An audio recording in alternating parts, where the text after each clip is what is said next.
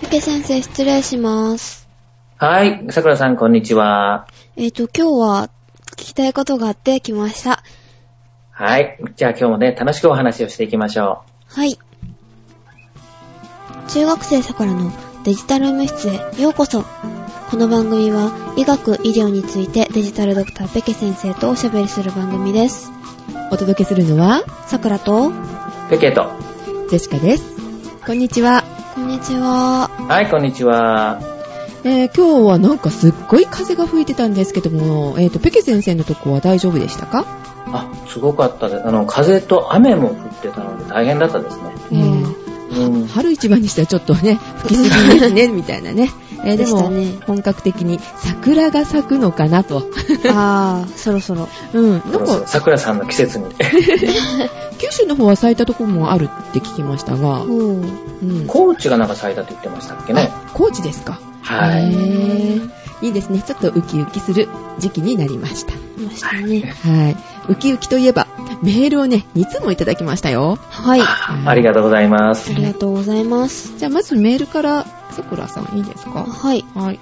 えっ、と、ど、ど、どちらから？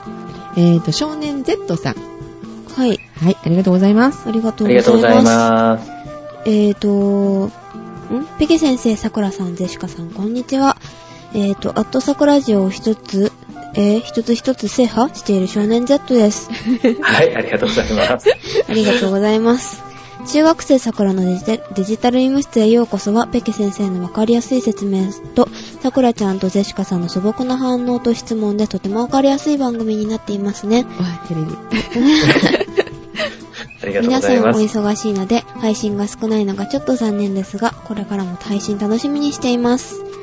えー、ところでひ一つ質問があるのですが、臓器移植についてですが、はいはい。えっ、と、か肝炎のキャリアになっている人の臓器は臓器移植に使用できないのでしょうか？臓器によってはできる場合もあるのでしょうか？では、失礼いたします。はい、ありがとうござはいいます。ありがとうございありがとうございました。はーい。えー肝炎のキャリアになってる人は、臓器移植ダメなんですか？ってことですか？はいはいはい。ですねどうなんでしょうか？肝炎のキャリアってわかります？わから全然わない。かりません。えー持ってるってことですか？肝炎。そうです、そうです。うん肝炎、前少しお話ししましたかね？ええはいあの、B 型肝炎、C 型肝炎って言いましたよね。はい。あれの時にもお話ししましたけど、はい基本的には肝炎っていうのはウイルス性うん。ですよね。はい。はい。で、そのウイルスを持ってるっていうのがキャリア。うん、うん、うんあキャリアって運ぶとかっていうのね、いあの英語では意味合いになりますよね。はい。だから、その肝炎ウイルスを持ってる人っていうのが、これ例えば血をそう触ってしまったりすると、感染、肝炎にかかったりするわけですよ。うん。うん。あの前、あの、肝炎の話しましたよね。注射針をうん。同じ人を使い回していくとそれになっちゃうよっていう話よね。そうですね。だから当然ですけども、あの、その肝臓、あの臓器を移植すると、はい。ウイルスも一緒に持っていっちゃうことになるので、基本的にはあできないですね。あー、ダメなんですね。うんうんだから例えば、あの、生体肝移植ってありますよね。はい。はい。肝臓を移植するやつですね。これの、だから提供できない人の中に、この、ちょっと専門的な言葉になりますけども、HBS 抗原が陽性の人。これは HP っていうのは B 型肝炎ウイルスの、がかかってると出てくる数値、あの、検査の結果なんですけどね。うーん。で、これが持ってる人は、あの、提供できませんよってことになってます。へ。えー検査でわからなくてっていうことは絶対ありえないんですか？いや、あの、ゼロではないです。ああ、そうなんですか。ただうんあの、かなり厳密にやりますし、はい。あのまあ、このあたりだったら大発症、発症しないでしょうねっていうところがあるので、ああ、はい。ただですね、あの、移植した場合っていうのは、はい。このはい拒絶反応って聞いたことありますよね。ああ、ありますね。うんうん。で、拒絶反応を抑えるためには、その受けた人、要するに提供を受けた人ですよね。移植された人は、には、免疫抑制剤っていうのを打つんですよ。免疫抑制剤。どん要するに拒絶反応って何かって言ったら、体の外から異物が入るわけですよね。はい。うんだからそれに対して、その異物を異物とみなさないように、えー、っていうこと。で、異物とみなすっていうことは、これ何かって言ったら、免疫反応なんですよ。うん。要するに外部から違うものが入ってくるのはそれを排除する働きですよね。うん。これがみんな働いてるので、例えば風邪ひいたとか、ばい菌が来たとしても、それをやっつけることできるわけですよね。なんだけど、それが臓器移植、ね、移植された人には、逆にこれが、あの、害になっちゃうというかね、うん移植されたものを排除する働きになっちゃうので、うん。そのために免疫を抑制する、免疫を抑えるお薬をいくんですよ。うんじゃあ、相性がいいっていうか、なんか調べるじゃないですか。はいはいはい。合うかどうかっていうのは。そうですね。それがあったとしても、やっぱりこう、拒絶反応っていうのがその後出てくる。ゼロではないですよね。そうなんですね。そのためにその免疫抑制剤、抑制剤っていうのが必要なんですね。で、免疫抑制剤いくということは、はい。逆に今度はそのウイルスとかはい。菌に対して抵抗力はなくすわけなんですよね。あだからできるだけそういうような感染がないー臓器をいかないとうん。大きな害が起こっちゃう可能性が出てきますよね。だから今あのか臓器移植とか移植がうまくいき出したのはそのいい免疫抑制剤が出てきたからなんですね。あ、それもじゃあどんどん進歩してるんですか？そうですね。非常にいいあの薬が出てきてます。あーえ、じゃあそれは、あの、免疫抑制剤は、あの、すべてをこう、抑制するんじゃなくて、って一部とかいうようなことができるようになっ。たってねはいことですか？はいはい。そういうことですね。へぇ進化してるんだね。ですね。知らぬところで。ね一般的ではないのでね、そういうことって全然わかりませんしね。ですうーね。ん。まあ身近な人でね、そういう方がいらっしゃったら、こうね、真剣に聞いてるかもしれないんですけど、あそうですね。なかなかね、いませんからね。こういう番組を聞かないとね、わからなかったりします。はーい。わかりました。ありがとうございました。ありがとうございました。はい。少年 Z さんの質問。えーとはいメールありがとうございましたありがとうございました。ありがとうございました。はい。またお待ちしてますので、よろしくお願いいたします。お願いします。はい。はいでは、もう一通来ておりましたね。えーと、デジタル医務室様という題名で来ております。はい。はい。桜様、ゼシカ様、ペケ先生、はじめまして。さくみと言います。あはいこんにちはこんにちは。様だって。さくら様。様だって。えっと、26歳女性、ウェブゼ、んウェブデザインをしていますと。お久しぶりですね。ジェシカより二つも若い。人みたいな。そっち。女性のメールは初めてですかね。そうなんですよね。そうですね、医務室だったら。うん。へえ、嬉しいですね。ですね。はい、ありがとうございます。えっ、と、先日ここ、こちらのポッドキャストを発見して、バックナンバーもすべて聞か聞かせていただきました。あー、すごい。すごいですありがとうございねま。えっと、とても役に立つ番組を楽しく聞くこと聞くことができて嬉しいですと。あー、とんでもないね。神々がちょっと嬉しいね。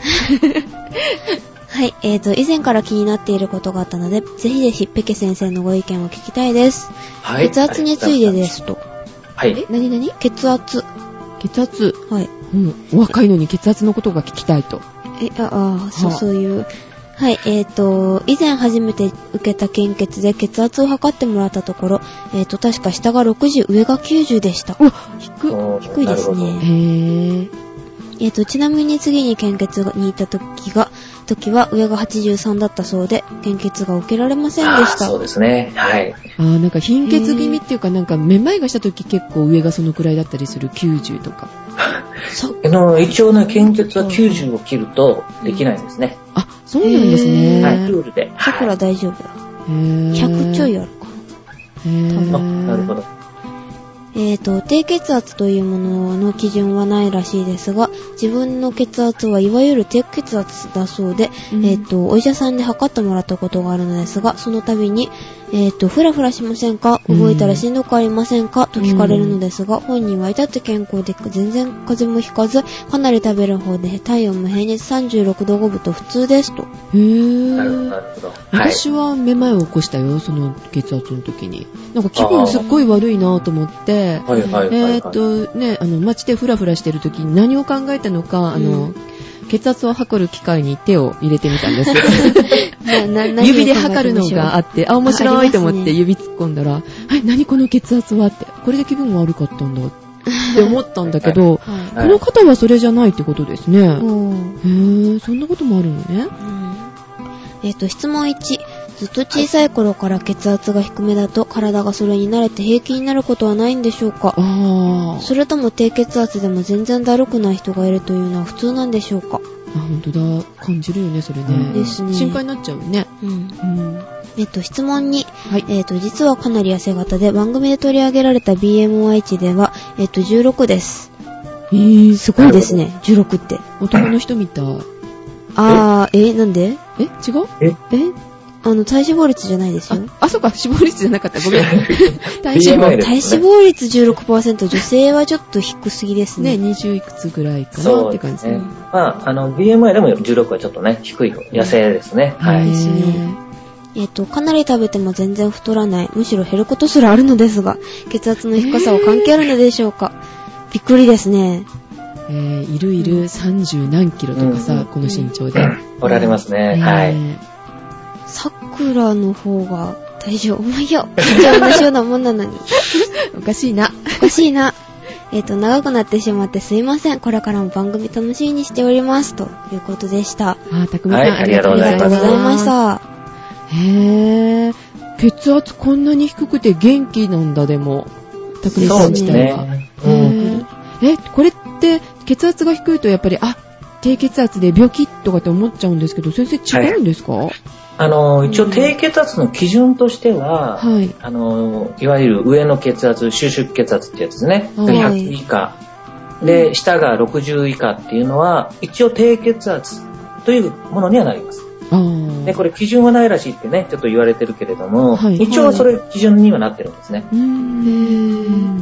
ただ、ここでね、ちょっと気をつけてほしいのが、はい。低血圧と。低血圧症との違い。ん症っていうのは症状の症ね。病だれに正しいと書くはい。症状ですね。はい。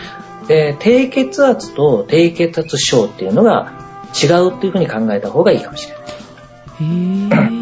前もね、ちょっとお話ししたかと思うんだけど、い病気って何っていうことなんですよ。あー。はい。い。だから、検査の結果としてはね、うんあの、血圧が、例えば上、あの、これ、う上が90、下が60っていうと、これ低血圧にはなります。うんうんうんただ、だからといって、じゃあ低血圧症か、症状があるかどうかって言ったら別問題ですよね。へー、そうなんだ。だからた、あのーこの匠さんの場合は、やっぱりね、その症状が全然出てないので、うん。うん、これ血圧が低くても全然心配することはないです。あー、そうなんですね。へー。実はね、あの、血圧の低い人っていうのは、はい。あの、一部ではね、長生き症候群。すごい。すごいですね。あの血圧が低い人が長く生きちゃうと。へいうかー。今も WHO の方でも血圧は低ければ低いほどいいということになってます。あ、そうなんですか。はいただ、その時にあまり低すぎると、当然、あの、ね、血圧がなくなっ、血圧力がなくなっちゃうと、まあ、死んじゃうわけですから。まあ、うん。で、低いと、あの、やはりね、めまいが来たりとか、フラフラする人はいます。うんで、そういう人はやっぱりね、あの、血圧を上げた方がいいので、はい。はあの、気をつけないといけないんですけれども、うん逆に何にも症状がない人は、別にそれを無理に上げる必要は全然ないです。うい。んえ、あげるとかできるんですか？あ、あの、血圧を上げる薬っていうのはいろいろありますからね。あー。うん。ああ、そうなんだ。え下げる薬はよく聞きますよね。あまあおじいちゃん、ねばあちゃんがね、飲んでたりとかって。人間の体っていうのは、血圧は逆にね、上げるホルモンというか、上げる機能の方がたくさんあるんですよ。うーん。へー、そうなんですかい。やだって人間にとって、下がった方が、あの、命に別関係あの影響がありますからね。ああ下がっちゃうと死んじゃうとうん。だから、上げる働きはいっぱいあるんだけれども、ただ今人間が、いろんなその、ね、脂肪分取りすぎたりとか、うん肥満とかになって血圧が上がりすぎてる。はい。で、うん上がる方には働くけど、下げる能力っていうのは低い、少ないので、うん。はいで、問題になるんですよ。だからいろんな薬をつく使って下げようとすると。だから、下げるのが難しいから、下げる薬がいっぱいあるんですよ。ああ、そうなんですか。えあのね、ちょっと矛盾してるように聞こえたかな 大丈夫？うんなんか、うんうん。あのね、だから、ちょっと話それるかもしれないけれど、はい。糖尿病もそうなんですよ。え？あ、血糖値ですか？血糖値。はい。ね、へ人ぇ間の体っていうのは血糖を上げるホルモンっていうのがいっぱいあるんですよ。はい。はところが下げるホルモンっていうのはインシュリンしかないんですね。うーん。あ。そうなんだ。だから。昔は食べ物がたくさんある時代なんて少ないじゃないですか。人類が発生してから、だいたいもうお腹が空いて食べ物が手手に入れられないことことの方がいっぱいあるわけですよね。はいはい。だから少ない血糖値でいかに動くことができるかっていうように人間の体ってできてるんですよ。効率、非常に効率よくできてるんですよね。だから、高くなりすぎた時に今度は下げる能力って、ホルモンっていうか体のき働きっていうのは、まだそこまで発達してないんですね。ああ、そうなうんですね。ん。だから、ちょっとでも上がっていくと、それを、あの、ちょっとバランスが崩って上がっていっちゃうと、うん。うん、なかなか下がらない。で、それが病気になってる。高血圧も、あの、糖尿病も生活習慣病っていうでしょ。ああ、はい。うん。うんこれまさに生活習慣で出てくる病気なんですね。うんうんうんうんあーなんか糖尿病のこともなんか聞きたくなってきちゃった。あんまり知らないんですよね。あの、身近には一人いらっしゃって、あの、ウイルス性の糖尿病？っうんはいはいはい。ていうのがね、聞いて、え、そんなことってあるのかなってちょっと思ったんで、今度にしようかな。今度教えてもらっていいですか？はい、また。じゃあすいませんね。じゃあ血圧の方でね、話戻しますけども。はい。はで今言ったみたいに、匠さんのようにね、あの、血圧が低くても、あの、元気であれば、全然心配することはないんですね。あただね、やっぱお医者さんにはやっぱりフラフラしないですかっていうのは、その、け低血圧症じゃないかなっていう心配をするので、ーうんあの、聞くんですけれどうも、ん何もなければ本当に心配することはないです。あーえっと、ジェシカみたいに一瞬だけどそうなった時って、なんかやっぱ気をつけた方がいいんですか？あ、あの、だから急に下がるとやっぱり頭クラクラしますからね。ええうん。だからやっぱり、あの、頭に血が上らないっていうか、いうような状態ですよね。うん。あ、怒った方がいいのかな？うん、そう。あいわゆる立ちくらみってあるでしょ？はい。さ、あの、桜さんなんかないですか？ないですね、あんまり。お風呂の時とか？ない？ああ、温度差があったりすると、ふらっとなるけど、それぐらいですかね。じゃあなかなかね、健康的なんだけど、あの、あれなんかも起立性の低血圧って言い方するんですよね、立ちくらみっていうのは。あーはいはいだから急にパンと立った時に、はい。はい。頭に血を上らないといけないのが、それがちょっと十分いかなくて、頭がクラッとくると。う。うんん。で、これもだから低血圧の一種なんですね。うーん。でも、あの、普段ちゃんとそれが血液系が動いてて、はい。はい。で、低くってもそれで本当にこの、ね、体に慣れてっていう言い方してる、あの、ね、匠さんも書かれてるけれども、はい。うん、それが自分の頭、正常な血圧で、で、ちゃんと血圧が動い、血液がうん。動いてるんであれば、はい。全然心配することはないと。あの、差が大きいのはいいんですか？下の血圧と上の血圧が。うん、それも、あの、これもね、ちょっといろいろあるんですけれども、はい。はえーっと、これなぜ上の血圧と下の血圧ができるかはい。っていうとですね、心臓が拍動してるからですよね。うん。い。うん。うんじゃあ、心臓がね、送り出して止まった時、あの、送り出すのをやめた時っていうのは本当は下の血圧はゼロになってるはずなんですよ。そうですね。うん。うん。うんうんうん。で、ところがそれがゼロにならないのは、はい。血管がね、ギュッと送られた時にふわっと広がるんですね。はい。ゴム管のように。うんうん。で、血圧が、心臓が送らなくなったら、今度血管がギューッと縮まって、はい。お血液を送ってくれるわけですよ。広がった血ああ、はいはい。うんうんうん。だから、血管が硬くなると、はい。その範囲が広くなっちゃうんですよ。ゴムの血管のね、うん。伸び縮みが少なくなる。なるから。なると、心臓がとから血液を送らなくなる圧力はい。がそのまま端っこまで行っちゃうんですね。へぇへぇだから、範囲が広くなるっていうのは、ちょっと血管が硬くなってることにもつながってきます。動脈硬化。年を取るととか、そうなんですね。桜大丈夫かな前も出ましたね、それね。け ねただね、ちょっと気をつけないといけないのは、子供の頃なんていうのは、実は、その、血圧計とかで測ると、下の方で音が聞こえることがあるんですよ。えーそうなんですか？うんえ、あのなぜなぜ心臓の、あの、あれ、聴診器で音を聞いてやりますよね。はい。はい。血圧計で測るときに、うん。実はあれね、5種類ぐらいの音の違い、5種類で4種類の音の違いがあるんですよ。えうー、んえ、それ聞き分けてるんですか？先生たちって。聞き分けることもできます。おー。で、できる人もいます。ああ、なるほど。へあー、5種類。で、その音を本当は実は聞き分けて、血圧の値を決めていくんですけどね。で、本当はだから音が聞こえ始めが一番高いところで、はい。聞こえなくなったところが最低血圧ってするんですけど、はい。うん人によってはね、ゼロでも音が聞こえる人いるんですよ。ずーっと聞こえてるの。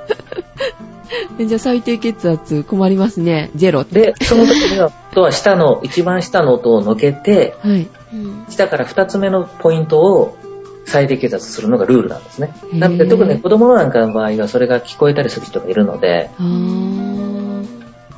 子供のはじゃあ元気なんですかね？心臓の音が。うん、というかね、そのけ、あのね、あの音がね、なぜ出るのかっていうのまだ十分分かってないところが実はあって、え科学的ー。あ、そうなんですそうなか。んですか。なんとなくこうかなっていうところは、だから血管が、まあ、潰されて、で、それでために出てくるんだとは言われてるんですけうど。面白いですね。わからないこともあるんだ。そうですねはそれと、もう一つが。はい。あ、体重のこととの関係で言われてましたよね。うんうん。すごいですね、この人ね。うん40キロないって。ですね。えーうんで体重40キロの方はこれ献血もできないですもんね。そうですねそうですはい。だでもこれもね、健康であれば、あの、構わないとは思うんですね。うんその人のバランスで良ければね。うん。うんただ、あの、細い人は血圧は低いです。あ、えそれは普通そういうことなんですね。そうですね。はい。だから、ね、うん。この太ると血圧が高くなってきますよね。ね、それ心配しますよね、はいはいはいはい太ってる人はね。ですね。うん。だから、あの、血圧が低いから太らないっていうのはちょっと違うと思いますけども、う。うんん細いから血圧が低いというのは、これは正しいと思いますね。ああ、なるほどね。はいはいはい。へえ、いいなたくさん食べるのに増えないって。でもね、あの、そういう人に言う割には結構食べてなかったりするんですね。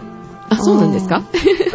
まあ誰かが言ってましたけど、うんあの、細い人がね、もうどんなん食べても太らないの、あの、太れないのよって、で、今日はたくさん食べるって言って用意したものと、うん太い人が今日は少なめにしたっていうのが一緒だったという話をね。それは、そうか。うんそれも、あの、同じですね。こう、自分が病気なのかっていう認そう識ですね。何が基準かっていうね。多い少ないがね、確かにね。あーやっぱり細い方はね、うん。食べてないんですね、結局ね。結局そうなんですまあね。そうだろうなと思うんですけどうね。ん。ただ、やっぱりそれが自分の、あの、適切な量っていうところがあるので、ですね。別にね、その誰が多い、何が多い少ないっていうもんではないと思うし、ね、あの、ギャル曽根さんみたいな人もいますもんね。そうですよね。あんなに食べたのどこに行ってるのって思いますよわね。かります。ねお腹破裂しそですね。う。ね結構ジェシカも食べるのね、量たくさん食べれる人なんですけど、本当に？うん。あ、あれぐらい食べれるかなってちょっと思うけど、実際食べるとね、思い込みなんだよね、あれもね。ね。はーい。えー、以上ですかね。だから、まあ、たくみさんの場合ね、結論としては、本当に全然心配いらないし、うん今の健康であれば、それがいいということで、いいんじゃない、いいかとね、思いますよ。うんいいじゃないですか。かっこいいじゃないですか。いや本当に158で40キロで、って元気で、ね、血圧低くて元気よみたいなね。まあ、ね、羨ましいです。う んでですね。はい、ありがとうございました。はいはい、ありがとうございました。えっと、ジェシカもちょっと一つ聞いていいですか、先生？はいはい。えっと、今日ですね、マンモグラフィー、はいはい。えー受けてきたんですけれども、ああ、痛くなかったですか？のね、痛いとこが多分普通の人と違うんです、ジェシカ。え？えっとね、受けるたびに思うのが、まあ、痛いから我慢してくださいとかって言われるじゃないですか。はいはいはい。で、ね、その時は痛くなくって、そうじゃなくって、脇に、こう、当たるのが痛いんですよ。機器が。え？はいはい。たら、あのー、日本のやつは、なんか、これ、角がある分で痛いんですよって言われたんですよ。では、い種類がいくつかあるんだけど、って言われたんですけどね。はいで、あと、あの、結構、汗かいちゃうでしょ？脇、脇の下って。はい。胸はかかないからそんなにいいんですけど、で、それがね、なんか普通にこう、機械にこう当てちゃうから、すごい気持ちが悪いなってちょっと思ったりとかしちゃうんですよね。ああいうのって作るのは男性なのかなってちょっと思ったり、先生たちってそういうのって感じたことないですか？聞かれたこと。うーん、そうですね。胸が痛いとはよく聞くんですけどね、全然違うところが痛いのが毎回だったんで、不思議だなってちょっと思って、今日その検査をされる方とね、お話ししてたんですけど、はいはいはははい。ね、まあ、桜さんもいつかは受けるでしょうから、あ、はあい。ですね。うん、その時にね、いいのができてればいいなと思うのよね。ですね。あのあの、もう少しね、うんあの、やりやすいようにね、できればいいな、いいんですけどね。難しいらしいですね。先生がこの資格を取ろうと思ってもなかなか取れないとかね、おっしゃってる方うもん。いたので、うん、ね、まあね、あれをね、ぴっちり挟んでね。そうで伸ばして、もう。伸ばしますよって、えー伸ばすんですか？みたいなね。はことなんですけどね。で、でもあの、何回かやってると、こうね、いろんなことが分かって、あの、上手にはなるんですけども、すいませんねって、すいませんねっていつも言われてね。うん。いやいや、ありがとうございますっていう風な感じですけど。でもね、うんあれはちゃんと受けておいた方がね、本当に、あの、今増えてますのでね。らしいですね。はいうん。絶対ならないとかってね、あの、私の母とか言いますからね。いやいや、受けましょうよ。ねえはい。はい、ということでございました。い。はい、以上でしょうか。うんなんかこの間新聞で、僕が本当の人間だろうかと言って話してましたけども。そうですよ、デジタルドクターですから、いないんですよ。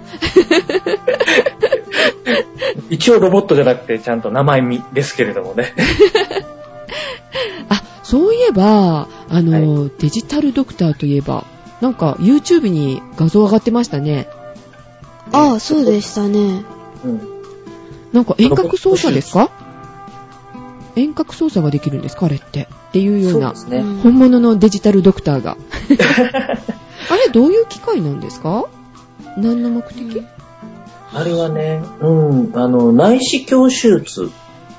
今、あの、手術っていうのはお腹をね、大きく切ってやるんじゃなくて、あの、内視鏡って言って、その、ほ細かい、細かいじゃないな、棒みたいなほ細いものをお腹に4本ぐらい突っ込んで手術する。へあざっくり切らずに何箇所か穴開けてこうされたって聞きました。そういえば。あ、そう。もう最近はだから胆のの手術とかはもう全部、あそれそれほとんど内視内視鏡手術ですね。あで、内視鏡手術の場合は、要するに直接そこ見れないじゃないですか。あ。はい。じゃあ何するかって4つぐらい穴開けて、1つは、あの、メスを入れます。メスとかハサミ入れますよね。はい。はい。で、もう1つは、ピンセットみたいなのを入れるわけですよ。うーん。で、もう1つの穴はカメラを入れるんですね。あ、はいはいはい。で、もう1つの穴は、からは空気を入れてお腹を膨らませるんですよ。わ すごい。で、それでやるんですよ。要するにテレビカメラ見ながらやるわけですよ。うわ器用ですね。うん。だから結構手術としては難しいんですけど、ね。でも患者さんにとってはすごく負担が少なくていいですよね。うん、後の治りが早くてよかったって言ってそう。傷も少ないです。うん小さくて済みますから。じゃあそしたらその時にはテレビカメラ見て手術するじゃないですか。はい。そしたら、で、機械もその、機械の端っこを持って操作するわけでしょ？その器具をね、ハサミって言うとかピンセットって言っても、長く伸びたものの先をちょこちょこやって、こちらでマジックハンドみたいな感じでやるわけですよ。ああ、はい。そしたら、そこを機械でやらせてしまえばいいじゃないかっていうのが、この YouTube で上がってるダヴィンチっていうね、その、手術道具なんですね。あ、そこで出てくるわけですか。へーはいへー。で、そのダヴィンチのすごいところっていうのは、人間の手の動きを、はい。えーっと、10分の1に小さくしてくれるんですよ。え、えということは、細かいことができる。だから、手の、あのー今ね、さっきの内視鏡術みたいにやると、こちらで10センチ動かせば、まあ中も10センチ動くわけですよね。はい。はいはだから細い血管、1センチとぐらいの血管をやろうとすると結構、手細かくやらないと大変ですよね。うんうんうん。でそのダヴィンチっていうやつは、手の動きを10分の1の動きにするので、はい。その機械を通した方が細かい手術ができるんです。へー。なんかでも、でうん。うん。で、だからその時に、あの、電気的に、あの、カメラで覗き込みながら遠隔操作でするとね、できる装置なんですね、ダヴィンチっていうのは。あさくらさん見たことある？ーえ、本物ですか？違う違う。YouTube あ、YouTube とかでは、はい、画像一応。どんな感じだった？え、うんどうなってんだろうって感じですね。見てて、仕組みが全くわかんない感じ。あの、ゲームの画面見ながらしてるみたいな、そんな感覚に見えた。あ、まさにそうですよ、だから。あ、何ですか、うんあれが本当にリアルだったっていう。そうです。本当はそうそうそうそう。えー、じゃあゲームが上手な人は ね、ゲームが上手な人が先生になれる時代が来るかもみたいな。あー、どうでしょう、それは。あ、すいません。はい。はい。うんだけど結局その分で、だから、その、今は、週患者さんがいてすぐ横でその機械を置いてやったりややってるんですけどね。あー、ううんん。実際はだからそこのところが電気ケーブルで繋がってるだけなので。どんどん離してもできるわけですよ。だから実験、ダヴィンチの実験では、いえっ、と、日本では、えっ、と、横浜と、と九州の間ではい。やったことがありますね。えー、そ、そんなに離れたところで。そうそうそうそう。だからき、えーあれどっちだったかな？九州大学の九州大学だったと思うんですけどね。九州大学でダヴィンチの機械を操作して、はい。患者さんは、あの、横浜の方で手術を受けると。すっごい。あ、でもそういう意味だと、遠くに離れててもしてもらえるからいいですね。わざわざそこの病院に行かなくていいと。で、その、あの、すごく得意な人っていうかね、上手な人がやることができるので、まあまさにロボット医療ですよね。すごい。へぇあ、それでなんかもしかしたら、あの、医者不足も、こう、解消されるみたいな。いつか。いつか。いやでね、この間その話を聞いたときに、そのね、ダヴィンチも思い出したんだけど、ははい例えばね、あの、遠隔で、ね、患者さんがいたらロボットがいるんだけども、ね、そこで患者さんが全部診察から、ね、聴診器から全部できれば、ね、本当にお医者さんが動かなくて済むのにな、ちょっとふと思ったんい。ですよね。それ、デジタルドクター、ペケ先生のあの、夢と一緒じゃないですか。そうなんですよ。ねですね。ねえ。ねえ。無イソンとかにね、こうね、遠隔でこうね、えーまあ、スカイプとかでもいいよねって言ってるけど、夢じゃなくなりますね。ですね。すごい。治療もできるようになっちゃうという。なるほどね。うん。素晴らしい世の中ですね。で、今テスト段階って言っても本当に手術はされたってことですよね。ああの、そのダヴィンチはもうちゃんとした手術として今使われてます。ああ、そうなんですか。素はい晴らしい。でも高そうな機械ですね。はい、ですね。高いです。うんうんで でしょうね。もう最近ね、見る目が違うんですよ、病院行くと。だから、はいマンモグラフの、あ、マンゴマンモグラフはいはいはいあの機械もいくらするか聞いていいかなってちょっとそ、そっちですか、うん思っちゃう。ねえ。じゃあそんなダヴィンチっていくらよってね、うん、まパチパチパチパチってこう計算しちゃうよ。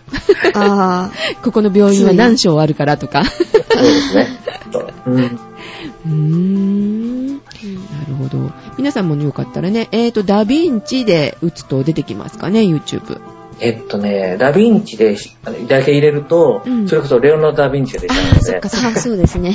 あの、手術と入れるといいかもしれないですね。あーああ、そうですね。医療系の言葉をちょっと。はい、ただですね、はい。あのー気をつけないと、機械のことだけではなくて、はい。うんその、カメラで捉えた手術の場所を、あの、出してるのも結構あるので、心臓の弱い方。はい、とか、あの、血の弱い方は、あの、医療用の画像が出てくるので、ちょっと気をつけて。あ、ああ。そうですか。ジェシカ大好きだから見入れる。え、大好きじゃないけど、桜も大丈夫。大それ好きっこそ本当にて。出血したりとか、それ縫ってるところのシーンが出たりするので、ね、まあ、それはちょっと気をつけて探してみてください。はい。はい。お好きな方もぜひどうぞ。好きな方って、ほら、お医者さんになりたい。お医者さんになりたいとかね。なれないけど、まあ、手術をこれ見てみようかとね。あ はーい。ということで、ーはい。はい。ダヴィンチの話題でございました。ございました。はい。ありがとうございましたあ。りがとうございましたありがとうご。ざいました。はい。では、はい。では、えっ、と、病院で聞きづらいことや、いえっ、と、医学、医療について疑問があればメールください。はい。また、リスナーさんが直接ペケ先生とお話しされた方がいいと判断した場合は、リスナーさんにも番組参加してもらいたいと思いますので、えっ、と、メール、えっ、と、質問メールください。はいえっ、と、それと、桜から皆さんに約束していただきたいことがあります。はい。この番組内容はあくまでも参考までに留めておいてください。